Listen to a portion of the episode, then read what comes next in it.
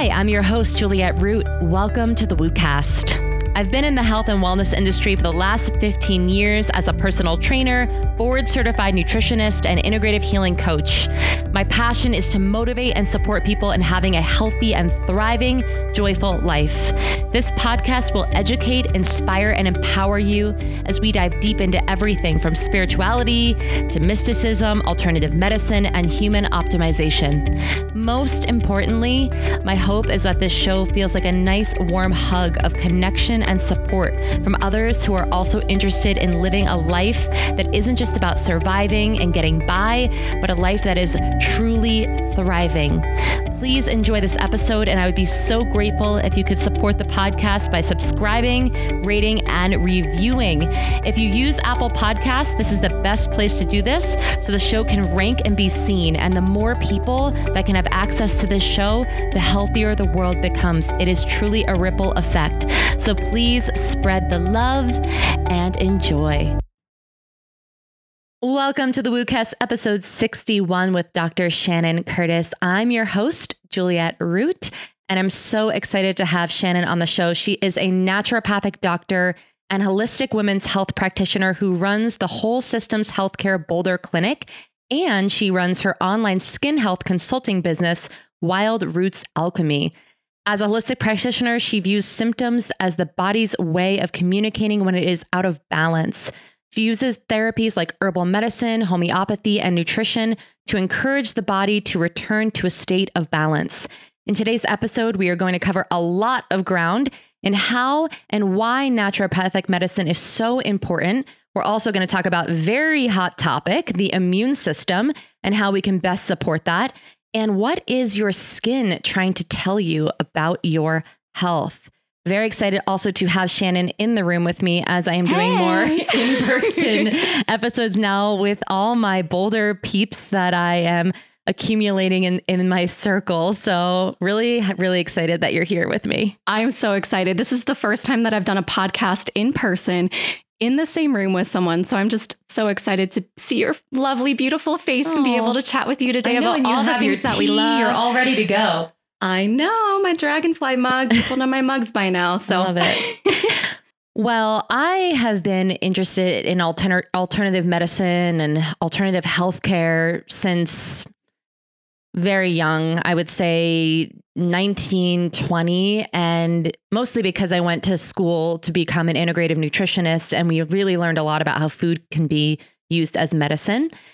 And that took me on a whole path of just learning about all different types of ways that you can heal the body or support the body in healing itself. And so this is one of my favorite topics to talk about. And I'm like, a geek out that I have a, a, close friend that is a naturopathic doctor. And I promise I will not abuse you and be like, help, what do I do with this, this, this, this? But um, when I had COVID, you helped me so much just get through the symptoms of it and alleviate a lot of them. And you were just the oh, best. So thank, thank you. you. for oh, helping so me with welcome. that. that's what we're here for, right? Community. That's a big part of health is supporting our community. So I was glad to be able to do that for you. Yeah. So tell me first, I want to kind of clear the air because I think that still to this day, when I talk to people about the types of physicians that I see and alternative healthcare providers, that they're not very familiar with the scope of practice and like what does that person do? An integrative doctor, a functional medicine doctor, a naturopathic doctor. And this is becoming more and more prevalent. People are seeking out this type of care because it deals with the whole person, the whole system. It's not just treating a symptom. So let's clear the air on like what is a naturopathic doctor what is your what's the scope? Mm-hmm. so i think people are really searching more for this holistic approach to medicine because they want more answers right? I don't know if you know you were anything like me. It sounds like you got involved and aware of holistic medicine pretty early in your life but i mean i grew up on fast food. I didn't know about nutrition. Like i i took pharmaceutical drugs all the time for headaches and ailments and you name it. Um, and it wasn't until I had my own, you know, health epiphany and realization of like, oh, there's alternatives that I really started exploring. And when I find that other people are interested in alternative, quote unquote, right? Because it's truly an old traditional form of medicine. That you know we get turned onto this because something hasn't really felt quite right about the conventional approach. It has its purpose of course. It has its you know important role in our healthcare. Um, but there are many different forms of holistic medicine and i think everyone kind of groups it up under the same umbrella. Like i'm often like people come up to me and they're like you're that homeopathic practitioner. I'm like yeah i do homeopathy but i do a lot more than that too. And so it, naturopathic medicine depending on where you went to school so i went to a an accredited four year uh, naturopathic medical school. And so we learned the conventional approach to biomedicine and learning how to read the body and diagnose and treat disease from a conventional approach as well as from a naturopathic approach. And I ended up doing a two year residency afterwards too. And, you know, with that education, I can practice as a primary care physician in a number of different uh, states like Oregon, Washington, California, a couple others. Um, other states have different laws, like Colorado, where we're located, where, you know, more of a health coach with a license almost and don't have the same scope but but with that being said naturopathic medicine takes into account the whole body, right? That is like what holistic medicine is. We look at the whole person, and yes, we can use a reductionist lens and, um, you know, approach their symptoms from uh, let's like work this up and come up with an approach, and we can offer pharmaceuticals as needed.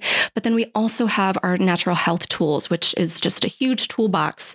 You know, nutrition, talking about lifestyle, using herbs and supplements and homeopathy as needed, uh, even hands-on modalities like body work or, or manipulation. So our toolbox is very uh, Pagan. I know you mentioned uh, functional medicine, right? Now that's another term that I've that you hear a lot about too, and that's you know it's taking the conventional approach to diagnostics and just widening the lens so we can have more of a holistic approach. I don't really practice functional medicine in my practice, but it's a really nice stepping stone to go from the conventional worldview, which we're also used to, and then moving into a more holistic lens. Yeah. Why do you think that people are being drawn to this now more than ever? I mean, I have my own mm-hmm. opinion, but you know, it seems like there is definitely a shift in people looking for these types of practitioners more than just going to a regular primary care physician. Like what's happening that people are like i got i got to like seek out something different? Yeah i'd love to hear your thoughts because i think we're going to be pretty aligned with what we think is going on but there's a number of different reasons right? I think people are getting frustrated that they go to the doctor, they get their labs done, and you know everything comes back quote unquote normal, right? They're like, why do I have these symptoms? I feel tired all the time. You know, like I I don't have the energy that I used to. My bowel habits aren't you know healthy. I have period problems, but you know I go to the doctor and they're like, well, you you look normal. Everything seems normal. I can offer you this pill. And uh, you mean an antidepressant? Like, yeah, usually, right? That's yeah. often what it is because they're like, well, nothing's wrong. Let's make you at least happier. And so, and, and, and then just having that as an option, there's very limited options, right? And we would call those more higher, uh, more invasive options, like taking a pharmaceutical that we know has, you know, the potential for pretty strong adverse effects. And people are like, no, I want to figure out what's going on. I want to figure out the the root cause, right? And really come to an understanding of why is my body doing this to me and how can I heal it without having to rely on something external and, and rely on myself. Yeah.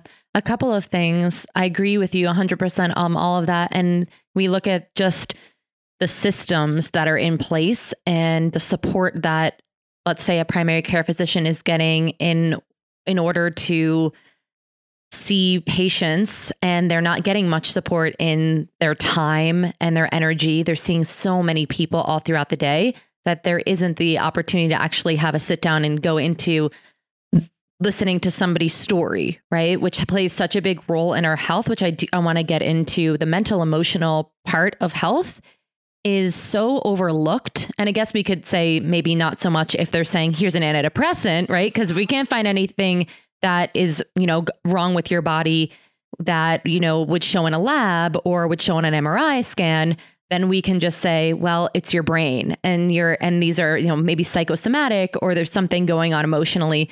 So take this. We don't need to address the root of it or never ask about it, but because there's not enough time to ask about it. And uh yeah, we've kind of just like fucked ourselves. you know, I totally like, agree with how our systems are and uh that's that's like the I think the the primary issue, you know. And then if you want to get better health care, there's a lot more cost involved with that. And so, and I don't want to overlook that because, you know, I know how privileged I am and that I am paying out of pocket to get all of these extra labs done and to really go and take deep dives into my health. But that doesn't come without a cost. It's not something that's offered to people. Like, let's look deeper. Let's not just test these basic, this basic panel of labs, but let's actually go in and see even like on a, what your, what's your nutrients like, all of that. And there's just, there's so much to it. And as I've gotten more and more involved, it's like, holy crap, it's going to be overwhelming. There's so much to really looking at your health. In fact, I think that sometimes there can be too much of looking into your health, which I'm wondering what your thoughts are on that when you start to geek out on this stuff, because then you can look for problems where there aren't any and the the mind is so powerful and what it's how it's going to like support you or not support you. Absolutely. I mean you said so many important things there. You know the first thing that really caught my attention that you said was you know just having the the time and space to listen to someone's story. Like i will brew a cup of tea and sit there with somebody and just let them speak for however long they need to speak in order to fully understand. Part of the healing is just being heard but you're right, that mind body connection is so important. And we could just kind of like dig, dig, dig, dig into the physical, right? Do these labs, do these things. I have so many people that come into my office that are like, Can I get my hormone panel? Can I get my gut labs? Can you take a look at this? Do I have parasites? Do I have this? And I'm like, Whoa, let's take a look at what your body is telling us. Because I think too much we outsource our power to um, reductionist observable data, right? We're so caught into technology and science, and we outsource the innate healing power of our bodies to be like, what does this lab tell me? And there's information in that lab that can be really helpful and guide you, but that's all it is. It's just a guide.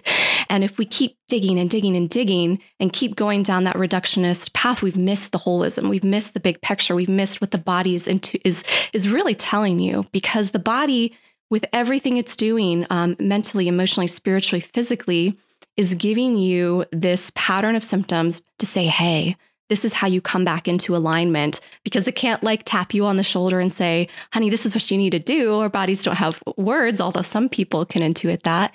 Um, but everything we're experiencing, whether that's on the physical plane or the mind, is all part of this, you know, constellation, this this pattern of symptoms that is your body giving you this this message of like, okay, this is part of the healing. This is how you come back home to yourself. This is how you reconnect and align with nature. Yeah. And you yourself had an experience with this at a pretty young age when you were what, a teenager with having your own like health issues and then going into a different avenue of realizing, well, I won't give it away, but I would love to for the listeners to hear that story um, and what really kind of like pushed you into I want to help other people with this. Definitely. So as I said, I did not grow up in a crunchy granola family. You know, I was very much like your average middle class family with like normal healthcare, quote unquote, you know, and, um, you know, I was very, uh, same privileged growing up. I had access to healthcare and resources, but I was, I received all of the conventional treatments whenever I got sick. And so when I was in high school, I had, you know, I didn't get my period till late. I was a dancer. So of course it was tumultuous when I first got it. I had heavy bleeding, you know, for five weeks. And they were like, okay, let's stop this. Let's put you on the birth control pill. And it was magic. Like I my periods all of a sudden became regular and I'm using air quotes again.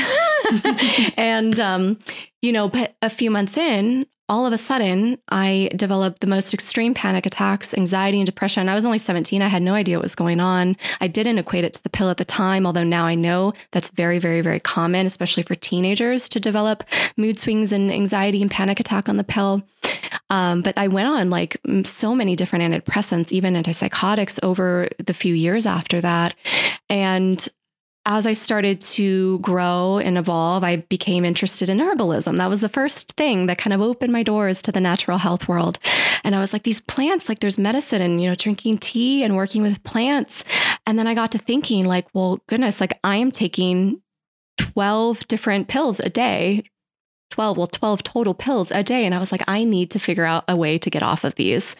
And um, I started to recognize that, like, oh, I probably am on these because of the pill. And so I worked with a naturopathic doctor and I got off of all of the medication medications. I was happier and healthier than I've ever been. And that feel good feeling lasted for a solid three months before I woke up in literally overnight um, acne, cystic acne, which is again another really common thing after you stop the birth control pill to just have all these symptoms. And one of those that's really common is acne.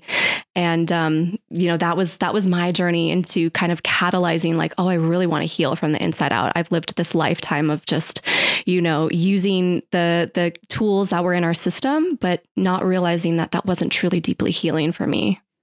How did you have the epiphany that it was the birth control pill? Did you were you like doing some research or did you go to see that naturopath prior or did you have that epiphany on your own of like this is what I think is the cause of all of these symptoms? It kind of came to me. It kind of came to me. And throughout the time, I was like, you know, of course, like getting into herbalism. And I had friends that were like, oh, watch this documentary on health and watch this. You know, people kind of point you in the right direction.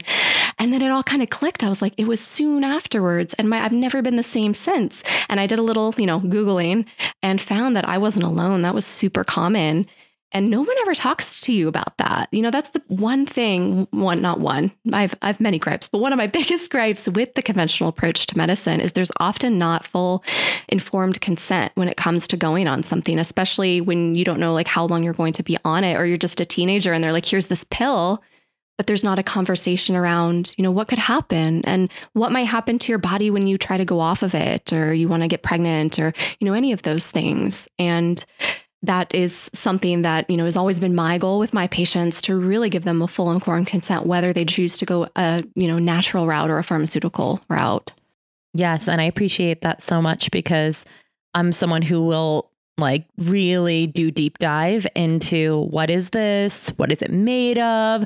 Where does it come from? What could what could it be causing in my body? And um and i don't i guess for me personally, I think it's based off of traumatic experiences I had with family members who were on so many pharmaceuticals for their mental health. And I just, I saw so many side effects that sometimes were even worse than the symptoms that, that they had themselves. So that always kind of, that made me a questioner with a lot of pharmaceutical medication. So I've always been really curious around like, well, what's the cost benefit of this? Is there any other way? You know, is this the only way? And um, I, I feel blessed that I have that kind of like questioning, you know, like Gretchen Rubin. I'm the, que- you know, talks about like the questioner. I think I'm pretty, much I'm the questioner, hence why I have this podcast and I ask all of my amazing guest questions. Um, but I wish it didn't come out of the trauma of seeing how those drugs impacted my family and how even now my mom can't get off of some of those drugs because the withdrawal is is too deadly for her.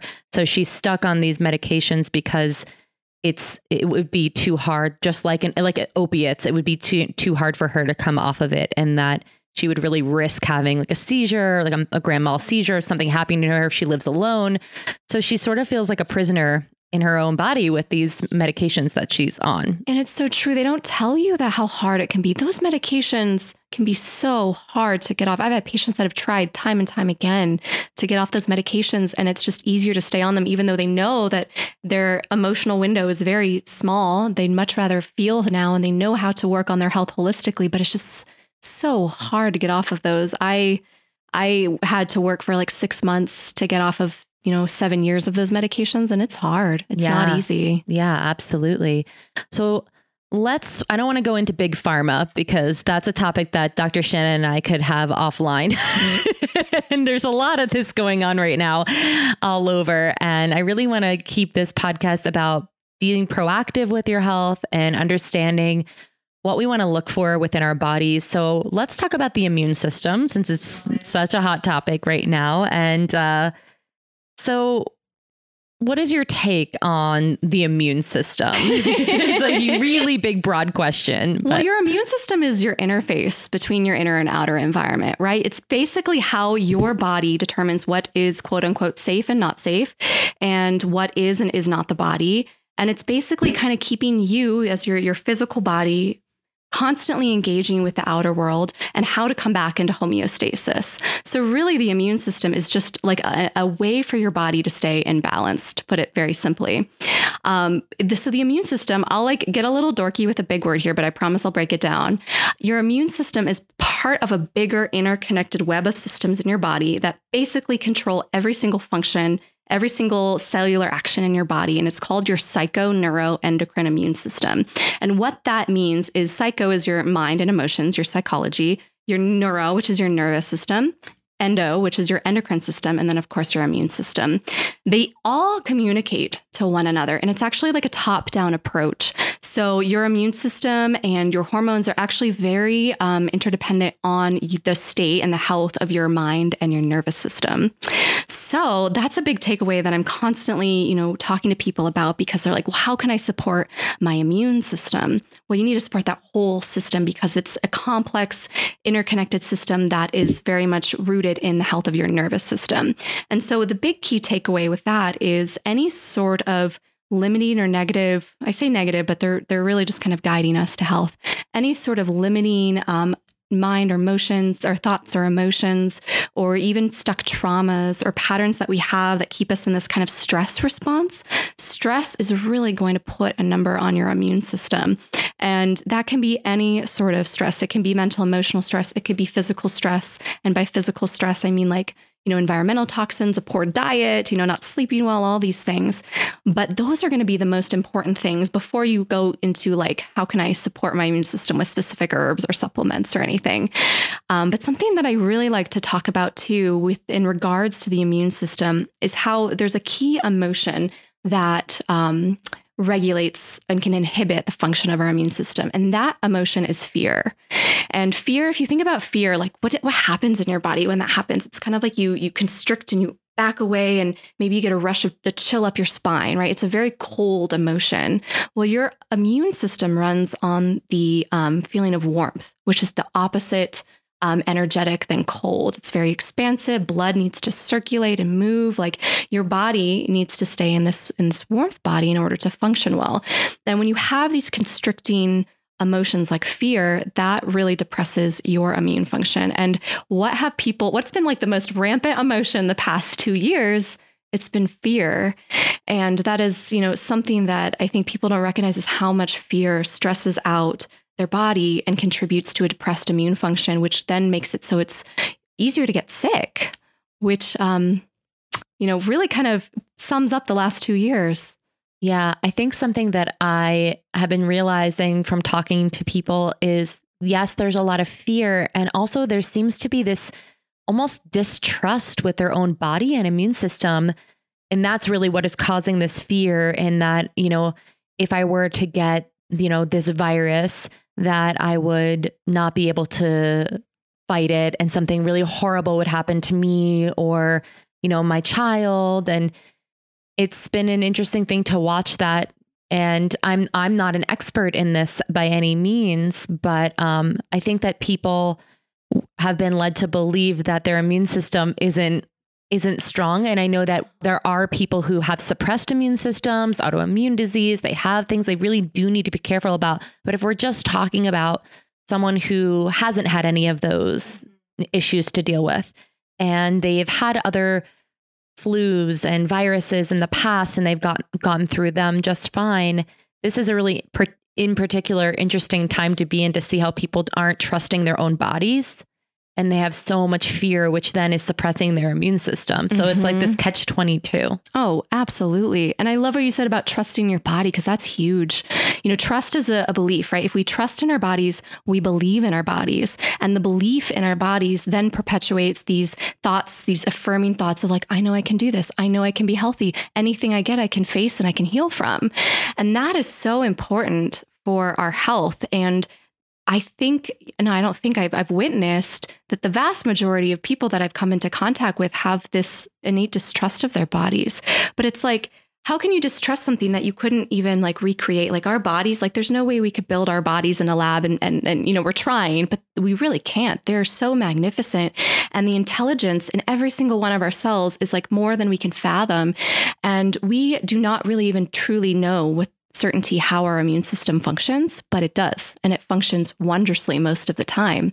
And to have faith and to have trust in the fact that our bodies know how to heal. They're healing every moment of every day with everything they interface, and they know exactly, exactly what to do. Yeah. And is it true that we are fighting off viruses like and have viruses in our system all the time? All the time. Our genome is like, I think 10, 12% viral genome. So we, we, viruses are essentially, you know, kind of like this genetic download for us to help us evolve. And I mean, that's a whole separate conversation we can go down. But um, Zach Bush, Dr. Zach Bush is, is big into that. But yeah, we're breathing in viruses all the time. They're on our skin, they're in our, our microbiome. We need them. Um, and to say whether certain things are bad or good is a very um, human you know, binary approach to what our microbiome is and how we interface with it. But yeah, absolutely. I think it's something like 10 to the 38th viruses, which is like, I don't even know how many trillions and gajillions of viruses are in every like breath we take or something like that. It's insane. Yeah. And you talk about this, the body being this miraculous, you know, I don't even know what we would call it. It's, you know, it's definitely, it's not a machine. I know I don't want to refer to it as that because it's so much more magical and you know like ethereal than that. And it's not like we have to tell our heart to beat and our you know and we don't have to tell ourselves to breathe. Well yes we actually do have to tell ourselves to breathe a lot right now. Now we do yeah. Which goes into a lot of the mental emotional aspect of this and how can people you know support themselves with this idea that the nervous system the mind and the emotion and the nervous system have such a play such a big role in our body's immune response how do you support your patients in working on this and getting out of fear and into the warmth and the comfort of knowing that they're safe? And and that they are okay. A lot of that is the mind body work. I have so many different mind body practices that I share with my, my patients and my clients, but it's practicing that innate self care and, and, and trust in your body, you know, doing things for yourself on a regular basis that instill your faith that you're caring for yourself and your body's got your back, right? So self care can look like anything. It's different for everybody. Even just sleeping well and eating good food and getting outside into nature is self care. And reconnecting to nature is ultimately that biggest piece because when we are connected to nature, when we are getting out, we're getting sunlight, we're getting fresh air, we're getting our vitamin D, right? We're doing all these things that make it so that we're aligning more with nature. Well, that's bringing us more into balance. And the more imbalance or the more in balance that we are with the natural world, the more we're attuned to our own inner world and our immune system, our nervous system, everything functions better. So the biggest thing that um, can be helpful, whether you're, you know, wanting to prevent illness and just optimize your immune response, or even when you're sick, this was helpful when I was really sick a couple weeks ago, was even if you don't feel like it, get outside, get out into nature, get the sun on your face, breathe the fresh air, you know, walk with your bare feet on the ground if it's not too cold, and, you know, just get that energy moving through your body. Um, that is going to be key, those nature practices. But then something else that I always really like to do too is just using the tools of meditation and uh, visualization to instill strength in our belief, like kind of flex that trust muscle, right? Flex the belief muscle. And so if we're struggling around the emotions of fear, like I I don't think that I could heal from this, or like I don't feel like my body's capable to have these sort of affirmations that we can, you know, combine with uh, an elevated of emotion of, you know, feeling feeling comfortable, whatever makes us feel grateful, whatever makes us feel loved, and to try to bring in that thought of like, okay, I am safe, I am secure, my body is healing, and really and rewire our nervous system to believe that. Because if we're able to then heal our nervous system, we can heal and optimize our immune system. Yeah. Do you get patients that come with you and you're sharing this with them and they're just very resistant to like, I just don't have time to do these things that you're telling me. Like my job just takes up my whole life and I I want to feel my best but I just don't have time. Oh yeah, that's what a lot of people say, and I, I I've been there. I know that feeling, but it's about making the time, and the time can be two seconds. You know, I tell people like you have a skincare routine, right? You have a skincare routine. That's your meditation time, right? You're washing your face, you're brushing your teeth, whatever your bathroom routine is that's a great time to just like look yourself in the eyes and do some of these things, these practices that get you in your body. You know, anytime you can be mindful and bring awareness to the motion is resetting your nervous system and realigning it back to center. When you're washing dishes, when you're putting away the dishes, when you're cleaning your house, any of these moments are time for those practices. That's great to hear because I think that that is such a like a, a stopgap for people and it's very all or nothing. Either I'm to have this these 30 minutes or this one hour practice. I know I've that's definitely been a mentality that I've had to shift for myself in realizing that it doesn't have to be all or nothing. It can be all throughout the day in just being aware and taking three deep belly breaths, you know, while I'm washing the dishes. Or like you said, looking in the mirror, looking into your eyes, doing a mirror gaze for a moment and having a positive affirmation that you tell yourself or just in gratitude, I find myself a lot more just wow, the sun is shining right now and just feeling like in my body and in that moment of time. And so I love that, you know, that you're saying that it's, it's, you know, not about you have to carve out this exact amount of time, but even just doing a little bit here, a little bit there, or even just a little bit one time is worth it for people. And so just that awareness alone can help us like get back in to the into the body is what you're saying? Mm-hmm. just that moment just that moment just that awareness. It's just awareness yeah. Because when we are aware we're tapping into that inner well that that innate part of ourselves that knows exactly what to do exactly how to heal. We're tapping into that spirit. We are becoming aligned. And when i say aligned i mean like connected to yourself connected to nature connected to other people around us like that flow state right? And we go in and out of it all that time. That's like the river of healing. The river of our reality is that we go in and we go out. We're never going to be healed because life is a healing journey, right? So we have, oh, it's always coming back home, coming back to ourselves. Mm-hmm. And in little moments, that's all it needs to be. I'm the same. I'm guilty of it, like being like, well, if I don't do 30 minutes of meditation every morning, then I'm not doing it. And then I do it one day and not the next, and I'm off the, the tracks, right? Yeah. But then it's like, you know, how can I space that out and do 30 seconds here, 30 seconds there? And then over the course of a day, that mindfulness, that awareness, that self care adds up to be 30 minutes. And it feels so much more sustainable. Yeah. I want to get into uh, other things for immune system in a moment not just the like mental emotional part but then what what are the key things that people are missing that they can support themselves that they can support themselves with but before that this just popped into my mind because you talked about the healing starts when somebody's just sharing with you and you know you're just sitting there really listening and they're able to just talk out loud and process what their symptoms are and I feel like the dots start to connect there and the healing starts there.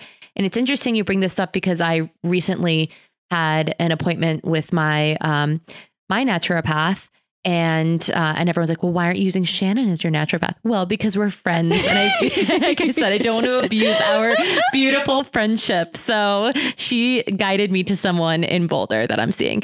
Um, but the interesting thing was I was sharing about this insomnia that I've been having and this weird symptom of feeling like adrenaline through my body. And I thought maybe it was hormonal. We did a hormone panel. Nothing, nothing came up on the panel, right? All good when you don't see anything. But then it's like but there's still something happening. You know, I can't deny that I'm having these, this insomnia. But as soon as I talked about it, and it's so funny, I had this like inner voice go, You're going to sleep fine tonight. After I got the hormone panel, after I got everything and all the everything came back fine. Was the inner voice right? Yeah. Yeah. And then my sleep has been improving and I haven't, and those symptoms, you know, have pretty much gone away. And it's, and I have this whole, you know, all these supplements that um, I can, I can take, but it's just uh, so tell me about that. What is that? you know what I mean? Like, is that just the mind? Again, the mind getting the uh-huh. reassurance, and then the sim- it's like we're okay. Yeah, something got unstuck, right? There's so many times when little things get unstuck in the and get stuck in the body, and it's like we kind of have to like become aware of them for them to move through, right? Emotion is energy in motion. They need to move through our body. When they get stuck, whether because we have a belief about something and we or we're suppressing something or we're not quite opening our eyes to something or we don't want to see it and we're kind of putting it deep into our subconscious, when they come to light, all of a sudden they're able to be expressed and moved through and that healing is able to happen. But you listen to your body, like your body was like, you know, when you're you're given the space to talk you're given the space to even like write like journaling can be really helpful for this too. But all of a sudden you're speaking and then the dots start to connect and your brain's like here you go. Like this is your answer. This is like your guide back home. And um, sometimes you do get that intuitive download where you actually like hear your voice right? You hear your brain tell you something but that's the that's the space. And sometimes healing only needs space and and awareness and it can happen. Yeah the lifestyle changes I find are are hard for people. You know, even myself in the bedtime routine, right? I'm having insomnia. I know the best thing for myself is decrease the screen time, have a have a real like calming ritual at night, right? And yet the default is to do the same old pattern even when we know when we're not listening to that that higher self, that intuitive part of us that goes this is the medicine. The medicine is that you do need to slow down and calm down before you, you know, put your head on the pillow. And uh, I just want to let people know, like, you're not alone. Like Shannon and I talk about this, how you know we can, you can, we can know what to do, and we still don't honor it, and that's okay. I this, I don't think we we don't need to shame ourselves around that because I I do my fair amount of beating myself up, and I'm like, that's not helpful at all. What if instead of shaming ourselves and beating ourselves up, I'm just kind of dialoguing this as we go here we just allow it to be what it is and accept it, I think that actually will probably support it more so. Absolutely. Absolutely. That's that's huge to accept where you're at cuz yeah, we know these things. We know but the habits are so hard to break. Patterns are so Physical patterns, like our habits and daily activities, and mental emotional patterns, are so wired into our nervous system and our way of being that, you know, we need to have grace in order to undo them and work on ones that we know will be more health promoting and accepting where we're at and knowing that even if we do one change and we do it once, that is something and we can repeat that. Um, but having the, if we're beating ourselves up, the, the likelihood of us trying to really make something else a habit is going to be much smaller than if we just sipped with grace that that's where we're at. Yeah. So so earlier when i introed you uh, we talked about how homeopathy nutrition different supplementation and also this mind body connection is what you really su- are supporting people with so, with the immune system, aside from the mindset shift itself, what are some things that you see that people are kind of missing out on right now that could really yes. help them? So, things to support the physical aspect. So, we have two different types of stressors, right? We talked about the mental emotional stressors, which are huge, but then there's also physical stressors. And a lot of those come from our nutrition, our lifestyle, environmental toxins. And so, you know, optimizing that is key before we do supplements. I'll talk about some supplements and things that can be really helpful too, especially for, you know, what's going around. Uh, but with that being said, some of the basic things that, again, like a lot of us know, but we don't really realize like how much of an impact they can have on our immune system. Quality sleep is also important. Getting outside into nature, um, eating, you know, a really healthy diet. If we eat anything with, um, I forget how many grams of sugar. I think it's like over a teaspoon of sugar depresses your immune system by half for eight hours. And so if you're eating sugar throughout the day, you basically are immunocompromised. And um, that is. Now, are we talking like all sugar is created equal, or are we talking about like white refined sugar, or are we talking about a banana, a mango, that kind of sugar as well? So mostly white refined sugar, although, you know, things with whole sugar in excess can, you know, definitely be detrimental to the immune system, but whole foods um, not like the store, but um, whole foods is in like foods that come straight from nature. So fruits and then vegetables and meats and everything are going to be, you know, fine for your, your blood sugar. It's that processed food with added sugar or, you know, my creamer that has a lot of sugar in it. Sometimes I need to find a new one. and, um, you know, those kinds of things that we tend to, that add up over time, you know, that really depresses our immune um, function because it messes with our blood sugar and our blood sugar and our immune function are very interrelated. So that is something to really be conscious of if um, you're really wanting to optimize your immune function, you know, especially like a month ago when we were on the holidays and everything, I was trying to be really conscious about my alcohol consumption, uh, my sugar consumption, and uh, even my caffeine consumption, just making sure I got good sleep because that's the period of time when we all tend to do none of those things. and that's when we get sick. Um, so those are really, really key. Uh, the other thing that's going to be really helpful is just reducing your exposure to toxicity in your environment. And, you know, that's taking a whole big look, and that's like a whole nother topic of how are you being exposed to xenoestrogens, plastics, you know, in your skincare, uh, you know, even your cooking and cleaning products, all of these things really take a number on what we would call your organs of elimination which can then impact the health of your immune system just by adding a stressor to your body. And I'll say one more thing here about the immune system before I get into some supplements. But um, I know you probably know a lot about this too. Is is movement? Like you need we need to move to have like a healthy immune system. Uh, there's this a well known study out there that has said that 88% of American adults are metabolically unhealthy. And by metabolically unhealthy, I mean like their sugars are high, cholesterol is high, blood pressure is high, all these markers of metabolism are, aren't optimal. 88%. That means yeah. only 12% have blood markers that are in optimal range. That's so scary. And then also children too. I mean, I think it's like one in four or one in five children right now are in the obese category. And I mean, again, we go back to talking about, you know, systems and, you know, we're talking about the medical system, but the big food, you know, systems and how much money and such a big business. And they don't want to lose money by, you know, taking products off the market that they've been, you know, selling for years, even though they are highly toxic, have, you know, so much sugar in them and they're really cheap. So people keep buying them. And so it's, it's so, you know, talk about being in a pandemic, but that's a huge epidemic that's been going on and continues to go on, which actually plays a part in the pandemic because people are so unhealthy right now that their immune systems can't handle something like this virus that's happening. And we know now, you know, there's a ton of research showing that people who are obese are immunocompromised that are having a harder time being able to fight off even something like a flu or a coronavirus. So Man, I could have I could go on and on about it all day because I get so like I, I, do too. I know my whole body tenses. I'm like, why is this happening? I know it's so. important. I think that's one thing people don't realize is like there's so many people out there with like moderately high blood pressure or moderately high blood sugar, and they're like, ah, it's managed with pharmaceuticals, whatnot, or I'm trying to get it under control. What they don't realize is that makes them immunocompromised.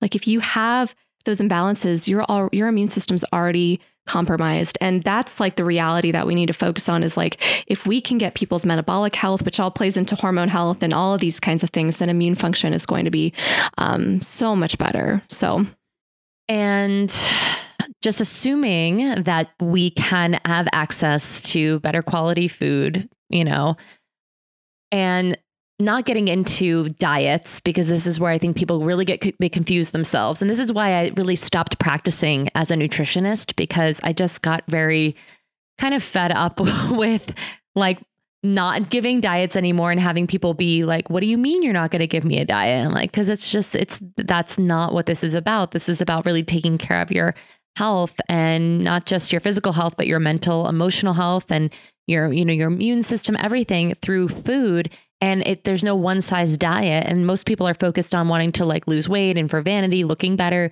But when, when we're talking about foods that are going to support us not going into like keto or this or that what do we really want to be focusing on when it comes to what do we need to put into our diet and make sure we have in our diets right now? Mm-hmm. it's super simple. It's so simple. We i think we overcomplicate diets so much with whole 30 and atkins and paleo and this and that all it is is eating food straight from nature that feel aligned with you when you eat them. Like you feel good when you eat them. And I don't mean good as in like I got a sugar rush and that felt great, but like I feel nourished. I feel symptom free.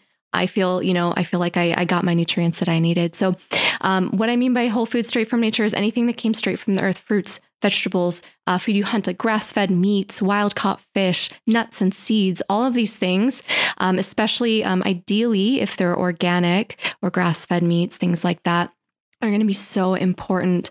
And when we talk about like foods that can quote unquote like boost your immune function, yeah, there are foods that tend to help more so. And those tend to be very colorful foods. So, foods that are high in like polyphenols. So, colorful fruits, colorful vegetables, your leafy greens can be really helpful.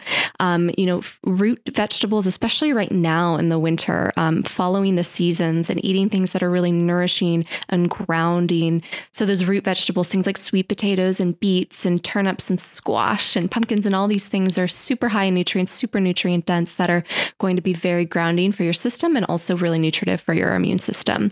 Um, soups and stews can be very helpful as well. So it's just making sure that what you're eating, you know, ideally, hopefully, doesn't come from a package. Although you know, I still eat food from packages. We all, we all we all do. That's the era that we live in. But doing your best to have these like fresh um, home cooked meals that you know you made with love and that really are infusing your body with warmth and nutrition. Yeah, I've been more and more focusing too on the connection with my food and going into my body and looking at it and just having a moment of And gratitude. it. Yeah, and being like, wow, this is so colorful. This is so nourishing. Thank you. I love you. You know, that communication with our body, I think, is so powerful. And I think I told you this even when when I was sick. I was just saying to myself, like affirmations, like your body is so strong. Thank you. I love you. We're, you know, we're doing great. You know, Yes. good Uh-huh. job. As if I'm talking to like an entity, you know? Well, it's like you're you're all your little cells. You're like the coach, right? Yeah. You're the coach, and your body is like made up of all these trillions of cells that are just listening to every single word you say, and they will do what you say. And we have so much power over our belief. And you know, uh, Bruce Lipton, Dr. Bruce Lipton, wrote this book called The Biology of Belief, and that totally trans- changed my life when it comes to like how our thoughts influence our our cells. But yeah, I have a whole podcast episode on that on it. Dr. Bruce Lipton after I went to a conference with him and Mackie and I came back and we were just so jazzed and we were like we need to dedicate a full episode to talking about the research and the work of Dr. Bruce Lipton and what he's t- I'm gonna listen talking to that about. episode next. it's just yeah. Well, I he'll probably come back around to Boulder, and we'll have to go to one of his like seminars. Um, he's just such an awesome guy. But yeah, the Biology of Belief is an incredible book for anyone out there who's interested. So supplements.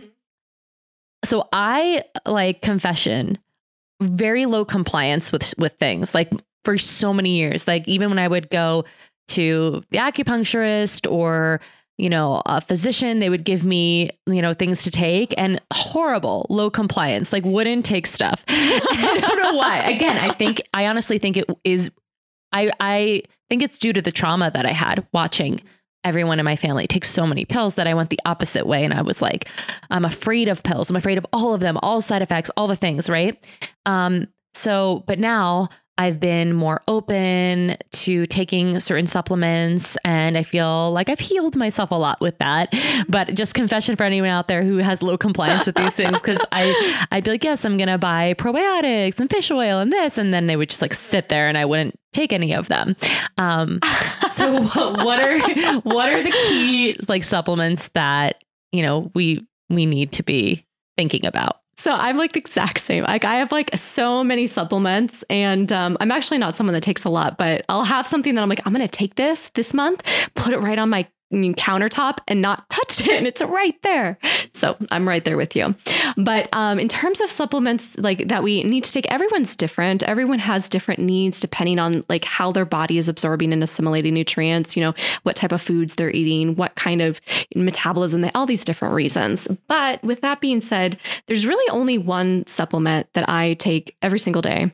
And you know, people are like, "Oh, is it vitamin D?" No, actually, it's not vitamin D. But um, I take something called trace minerals every single day, and to me, that's actually really important and really changed my life um, because our food and our water are very mineral repl- uh, deplete depleted. Like they don't they don't have the same mineral uh, quantities that they used to, due to farming practices, um, and then due to how we need to filter and sanitize our water before it ends up in our tap. So it's so important to remineralize your water. And I use there's different options out there. I use BioNativus. Um, Concentrace is also another really good brand, but you, you don't want to take capsules. You want to add it directly to your water because the minerals are um, they help your body hydrate better. They get into your cells. They're necessary for every single enzymatic pathway. They're necessary for gut health, skin health, immune health, like every function in your body.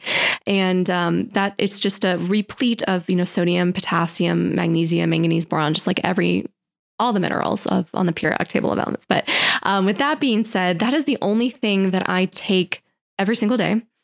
But when I'm needing more support, or if my patients need more support with things, of course, I'm going to give them things that are going to help them with their specific organ systems that need support. Now, when it comes to the immune system, there's some very key things right now that I've been seeing be really helpful um, because there is some like unique symptoms going on.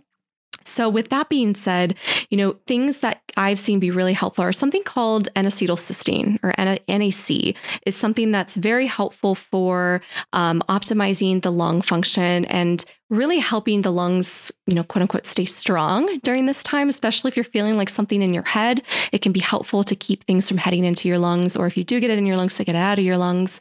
Um, another supplement that I've also seen be really helpful is something called zinc. Um, and I'm something called zinc. You know what zinc is. I'm sure you've heard of zinc. I feel like zinc has never had as much of a like. It's made a heyday. It, yeah, right? it's the star of the show right yeah. now. and it's because it's so important for the function of your white blood cells, and it's helpful for like the interface of um, your lung function as well. It's even really good for skin health. Sometimes, um, you know, people will notice their skin all of a sudden like it's healthier when they're taking zinc for you know this cold they've had or whatever. And I'm like, oh, that makes sense. But the thing is, is we want a zinc to get into your cells. Um, and it's kind of it can be hard for zinc in tablet form to get into your cells. So there are different um, forms of zinc out there, like zinc lozenges, um, like liquid zinc. Those tend to be more bioavailable and better absorbed. And then the other thing that pairs well with zinc uh, is something called quercetin. So quercetin is just this like um, polyphenol antioxidant compound. It's found in like apple skins. Uh, but what that helps is it helps with getting zinc into cells. We call it like a zinc ionophore. It helps with the transfer, getting it in past the cell membrane. And so there's lots of different quercetin out there. Um, I really like something called EMIQ. It's like this activated quercetin. It's a little bit more bioavailable. But when you combine that with zinc, that can be very helpful for those acute moments where you're like, I just need more immune support or I'm feeling like I'm coming down with something. Mm-hmm. And these would be meant to be taken not all the time. No, and no. that's the thing with supplementation that I've learned is that it's it's just supplementing for now, but it's not something to be ta- that you need to take for the rest of your life. Oh no, yeah, that's always what I tell people. I'm like when I when I give them something, I'm like, this is how long you're going to take it. This is what you'll expect to experience with it, and because the goal, and I think this is where a lot of naturopathic doctors. Um, you know, we might get a little bad rap, bad rap is that the goal is not to like have you leave with a bag full of supplements that you take for the rest of your life. Like supplements aren't like a, you know, medication where often medications are taken for longer periods of time. They're meant to, um, I, I say it this way, they're meant to kind of teach your body a lesson, like guide your body back into balance. Your body knows how to heal, but sometimes it needs a message from nature, whether that's a specific nutrient or specific herb or homeopathic. It needs a message to say, oh yeah, that's that's nature. That's how I get back home. That's how I heal. And so that's where these supplements can come in handy is to support your body through an acute period of time where it's trying to adapt and respond and um, just be used yeah for that short period of time but yeah the supplements that i that i discussed are very much just for acute support what if somebody is taking like a ton of supplements every day. Like mm-hmm. they are just, you know, because I, I think people. it's very easy to listen to a podcast and just FYI, like this is, we're not giving medical advice today. We're just giving information. Information. Yes. So please speak to your own naturopath when you are, if you're thinking about some of these supplements. But I've had friends who pull out their, you know, their pill box and they're taking every single vitamin and supplement under the sun. And I'm like, is that necessary? uh huh. I know. I've had people, I've had patients come in and be like, here are my supplements. Okay, we're, we're going to narrow this down for you. One, because it's, you know, hard to remember to do all those things. That's a little bit stressful, right? To remember to do all those. But I think some people, you know, they, they research and they're like, this should be helpful for this. This is helpful for this. This is helpful for this. But it's like, well, how can we combine this and say, what is help? What is actually helpful? For your body because I, I, can guarantee you your body does not need 20 supplements. Um, and, and, with that being said, it's like how what can we use the minimal amount necessary for the shortest you know period of time. But yeah, when you're taking something orally. Your body has to break, like your stomach has to start digesting it. Your body has to break it down and assimilate it. And then it has to go through your liver and be processed and metabolized and eliminated. And so anything that we're taking in is a mild stressor on our body. You know, that's how a lot of actually herbs act and have a function is they act as like a mild stressor for that organ to prime it and enhance its function. And so when you're taking a lot of things, um, you know, that can be very stressful physically for your body to have to process all of those. So it's always a good idea to look at what you're taking and be like, what is absolutely necessary? What have I found to be helpful? And fine tune it from there because sometimes it's hard to even know what's working when you're taking so many things. Yeah, I could imagine so. Let's finish this podcast. We've got some time left. We're going to go a little over an hour if that's okay with you because I want to get into skin and I feel a little biased because I've always been like, I have amazing skin. You, you do. know, You have absolutely gorgeous skin. which doesn't mean that we can't talk about skin because in fact my my I spoke to my brother earlier on the phone and he was like ask her about my bacne and I'm allowed to say this guys we we we talked about it um, so I've been fortunate in my family that I really never had to deal with any skin issues but I have a twin brother who has dealt with all of them you know like the whole shebang of acne, bacne, everything. So, on behalf of my other half, I'm I really do want to like find out more information about what is our skin trying to tell us because this is something you really specialize in and I will put uh, Shannon's Instagram uh, in and all her information in the show notes, but follow along with her because this is really her area of expertise is supporting people with natural skin health and just seeing all of the before and afters that you share and all people's stories and your own skin that you posted the other day. I was like, "Oh my gosh, you have a com- you're you've completely transformed." Eh, my skin is so different. I've never been blessed with like the healthiest of skin, but I never had acne until I stopped the birth control pill and broke out and had years of healing and diving into like what is this actually trying to tell me right? Like there are many many reasons why we have acne. It's something i'd call like a multifactorial condition which is like most conditions but there's not just like one root cause. There's so many different imbalances that contribute and it's trying to find which one are your primary imbalances and often there's a, com- a huge combination so, with that being said, we did talk a little bit about the psychoneuroendocrine immune system. So, acne is an inflammatory condition, immune system. There's some sort of low level inflammation going on. There's hormones that are at play, often estrogen and progesterone, testosterone, um, even cortisol, which is an adrenal stress hormone is at play with acne, and insulin or blood sugar regulation. So, acne is often related to blood sugar fluctuations. And now, all these imbalances that I'm talking about are really common post pill, which is why a lot of people will get acne after going off the pill, but they're prevalent throughout. You know, especially the the Western um, part of the world. Uh, but with that being said, you know, the nervous system and of course mind and emotions, and we already kind of delved into that. So we'll stick with the physical. But any sort of stress is a big part of skin health. Now, the skin is your body's largest organ and it's also the most external. So it's kind of like your body cares about that the least. so with that being said, it's going to take care of like the health of your heart and your brain and your nervous system and you know everything before it really like um takes care of your skin. So when we're healing, everything in the inside pretty much heals before the skin heals. Now, this is also another interesting um, topic because you know it the the skin is a reflection of everything that's going on internally. Anytime there's anything up with the skin it's not just the skin right? There's other factors at play.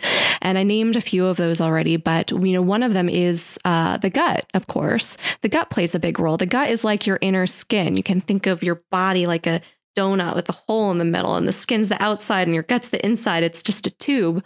Um, but they are very similar. If you have gut symptoms, you often have skin sy- symptoms and vice versa. And so there's a lot that goes into that. Um, but one other system that I would like to mention, and I see this commonly with back acne or any sort of body acne, are the um, stressors on the organs of elimination. Now, your organs of elimination are your how your body um, metabolizes and eliminates, and I say toxins, but really it's just waste products. Like all of your cells are producing waste all the time, but we're just adding to their burden because we have so many more wastes floating around in the air and in the foods we eat and pesticides and all these things. But your body has to metabolize them and get them out somehow, and that's primarily first through your lymph, uh, which runs alongside your circulation to your liver, which is a key organ in skin health, and then out through your kidneys, out through your um, uh, your colon via poop, and then of course you breathe some out, and then skin is your final organ of elimination via sweating. And so, if anywhere along that chain, if any of them are bogged down, overburdened, not functioning well enough, your skin will be the first to take on symptoms. And so, working on all of those organs is key for skin health. Do you look at uh, people's like constitutions when you're taking things into account. Is that something that you ever look at? Like, oh, you can, this person, you know, now we're getting into like, you know, in, in Ayurvedic medicine, they talk about different doshas. Yeah. Like, so this person might be more prone to this health issue. Or do you Uh-huh. see that with in rela- relation, I mean, to anything, but with skincare? Like, this person, they're more prone to acne. This is their constitution versus that person's never going to really deal with that. I'm Uh-huh, curious uh-huh. about that. Well, we all have kind of like what we'd call like our organ seats or like affinity. Like our our body has patterns wired into it of like this is kind of where I express most of my symptoms. We're all kind of born with that and I'm not exactly sure how, but I do think it plays a role in terms of our energetic patterns or constitutions. And I've delved into all the different tri- kind of traditional medicine um how you how would you say this? Like uh how they divide up energetics, like how they um label things. I'm not sure if I worded that right. Typology Yeah, or- mhm. exactly. And so I've looked into like the Ayurvedic approach, and there's a whole approach in Western herbalism with like temperature, tone, and moisture. So like looking at something if it's hot or cold or dry or damp or tense or relaxed. And th- that also bridges into, um, gosh, I could go all day about this, but this also bridges into like astrology. And so looking at patterns in that and organ systems that are affected. And so, yeah, there, there definitely are patterns that I've seen. And that really clues us into, oh, you have this skin type and you tend to run cold and you also tend to you know have these feelings of like low blood sugar dizziness like all of this pattern this constellation of symptoms points to you know we really need to work on improving this you know liver function and optimize this. And so yeah it all kind of plays into this whole theme. Um, but I, I love going down that path and and and and talking about people's energetics. Yeah Yeah, I think this is a good one for people to just tune into where do you always develop like symptoms in a sense, Mhm. right? So if you are developing the symptom of acne, for example, like, and that's you're prone to that, then there's something deeper there to like, what's the root of that, right? Is something not, am I not eliminating toxins properly or what's happening? Or, you know, I've been more prone most of my life to constipation. And so that's always like something for me, usually mental emotional my sleep wasn't great or you know certain foods i can i've related it to but that's been like since i was a child that's like the thing where my body says something is is off you well, know the large intestine, like, you know, we have the mind and body are inseparable, right? So when we have a physical ailment, there's often a mental, emotional stressor, stressor that set off the nervous system and then created this physical impairment. And then it goes both ways. But with the large intestine, with constipation, there's often this like holding on to something. There's often this grief that can't be expressed. And the body just is like, nope, I'm going to shut down and I'm kind of going to, you know, turn off my nervous system for a bit. And when we lose that, you know nervous system input. We have a lack of motility. We're not moving things through. Um, you know there's there's all these pieces that that play a role. And so i find- it interesting that that is kind of your symptom that you always come back to because that's your neural pathway that's been hardwired. Oh yeah. Yeah. Oh ab- absolutely. And through the more work that i've done to to process grief and release yeah. the more my bowels have moved over the years to being very much more like healthy and regulated. And so it's like if so, now when that happens, I'm like, okay, It's what's reminder, going yeah. on here? Because it's the body again. Your body will go back to sort of like what it knows. And so it's just interesting to think that we all carry our, you know, the ways that we express things through our mental, emotional into the body. And so, yeah, that's it's it's really interesting to me. And so there's just so much with skin health and what it's trying to tell you. And it, I see quizzes all the time, like online, like, what does this pimple mean? It's on my chin versus my Uh-huh.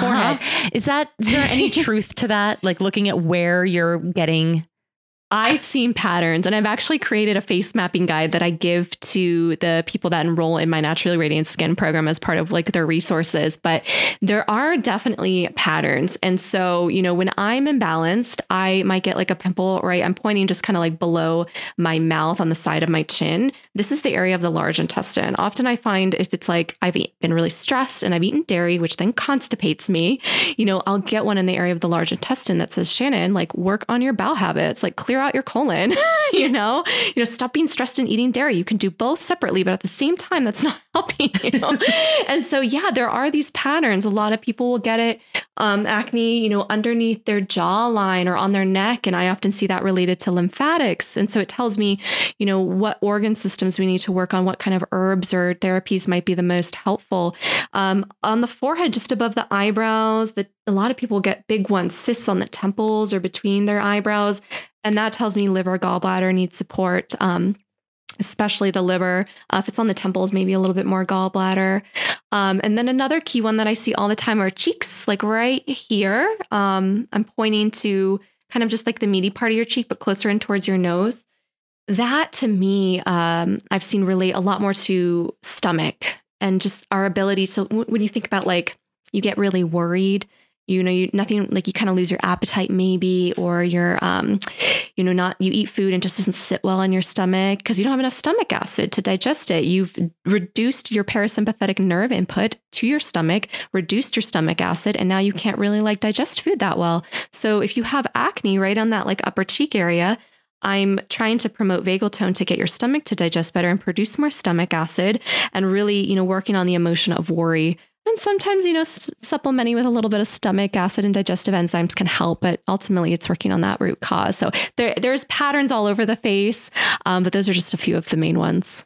So much of what you've talked about today, which is so much of what we talk about on this podcast, is the mind and how it's impacting the nervous system and the body.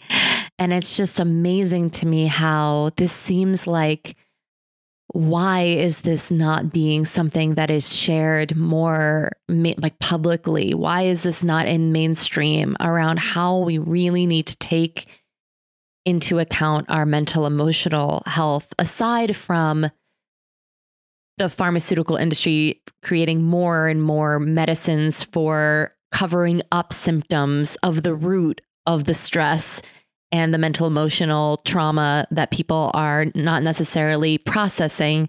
It's just like, let's just cover it up or therapy, traditional therapy, talking about it's really helpful. But the actual practices that we need to be putting into place, um, I really hope to see a day where that it's like everybody is this is how we're dealing with our health that we're going inward that we're dealing with the mental emotional aspect and looking at how it's impacting the physical and the actual matter of our body yeah I think that takes a whole paradigm shift. And I think we're getting there. I think we're evolving to the point where we realize the interconnectedness. But to be able to approach our health that way and to really see it and to embody it and to change, we need to realize that the mind and body are absolutely inseparable. But to realize that, we need to realize that we, you and I, and me and the rest of the world and nature and everything in between is inseparable. And until we realize that my actions impact everything around me and vice versa, and our interconnectedness and part of the whole, and the fact that like we are part of the whole that is nature, which makes it that we are nature, that we are already whole, we are already worthy, we're already enough, we're already exactly as we need to be. And until that mindset mindset shifts and we're really able to embrace that, I think it'll be hard for us to really see the impact that the mind, our emotions, these patterns have on our physical body. Um, we like to see, think that we're separate from nature. We like to control nature, exploit her for resources, do all these things that really only hurt ourselves in the end. And that will take complete healing. And once we do that, we heal more than just ourselves. We heal, heal this entire planet. Yeah, that was just so beautifully said. And, you know, when I'm taking a walk and I've had to deal with you know, such body shame my I mean most of my life that still comes through because again these patterns that we carry from when we're very young, they don't just turn off for good. Even though even when you do a lot of healing work, you're just aware of them and you can you can see them for what they are and you can hold yourself and love yourself, you know, even throughout having that thought that doesn't serve you anymore. But when I, am taking a walk in nature and I remind myself that, you know, that tree looks completely different than that tree. And they're both equally as worthy and beautiful to be taking up space on this planet. And it's that that reminder for myself as I'm seeing nature that has really supported me in continuing to heal the very insidious, you know, thoughts of shame that come through because that's still the paradigm that we're living in. So, although we can work on ourselves and we can come to a place of deep understanding and truly like loving ourselves and under and knowing we're worthy, we still are receiving because of the paradigm we're we're still receiving those messages on a regular basis unless you decide that you're going to go live you know, and in nature and cut yourself off from the outside world. So um, I just bring that up as because just such a beautiful point you made. And we all have to just have a lot of grace with ourselves with that, you know. We're never going to, you know, society will eventually change, maybe not in our lifetime, but we're never going to escape those patterns you know? It's about how we respond to them. And like you said like it's I, we never fully can let we think that like oh one day i'm going to wake up and i'm not going to have this pattern anymore. One day i'm going to wake up and not feel this emotion anymore. I'm not going to relive this trauma. Like those are constantly a part of us. It's just how we move through and respond to them. And the healing journey like is not linear. It's spiralic but it's spiralic on purpose because we're moving through time. And every time we come back as a cycle we come back to that same thing that same trauma that same emotion that same belief pattern whatever it is. But we come at it from a different place a more evolved place. And then we just cycle back through and we come back come back at it but we're more evolved the next time around. And that's the goal is to keep coming back to that pattern and just come at it from a more evolved perspective. It never goes away. Yeah and that is and that is not a bad thing. That's what it's supposed to do. Yeah i absolutely love that. We're going to end on that note. So if you keep coming back to your patterns just know that it's spiralic it's not linear and that it's supposed to be that way and you just get to all get part to of the journey. see things from a different perspective over and over again those that's the learning you know perhaps that is why we are here you know the big question like why are we here? What's the meaning of life? what is the meaning? I mean, that's what we we've definitely talked about on the WooCast many, many times. And I look forward to more of those conversations. But the more that I'm tuning into it is just realizing it's it's the experience. You know, it's about having the experience, even those experiences of keep of coming back to the lessons and just seeing things differently, feeling things a little bit differently, and the growth. And um, so, yeah, we'll leave on that note. Thank you for coming on, and definitely, well, I'd love to have you back on for more conversations. You're just a wealth of knowledge and just a, such a beautiful soul. So thank you. Thanks, Juliet. I really appreciate it. This was so much fun and back at you. I just really love you. Thanks. Love you too, girl.